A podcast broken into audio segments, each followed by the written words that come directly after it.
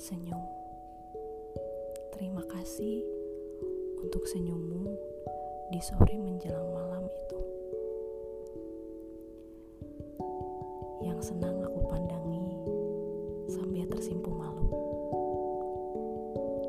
Senang rasanya bisa mencium kembali aroma parfum sewaktu aku duduk menatapmu dengan kacamataku kotor karena bekas air mata sebelumnya. Kau bertanya, mau pesan apa?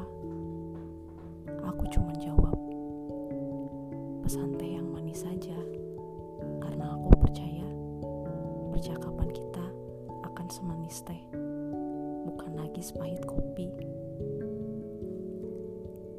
Terima kasih untuk percakapan senyumnya.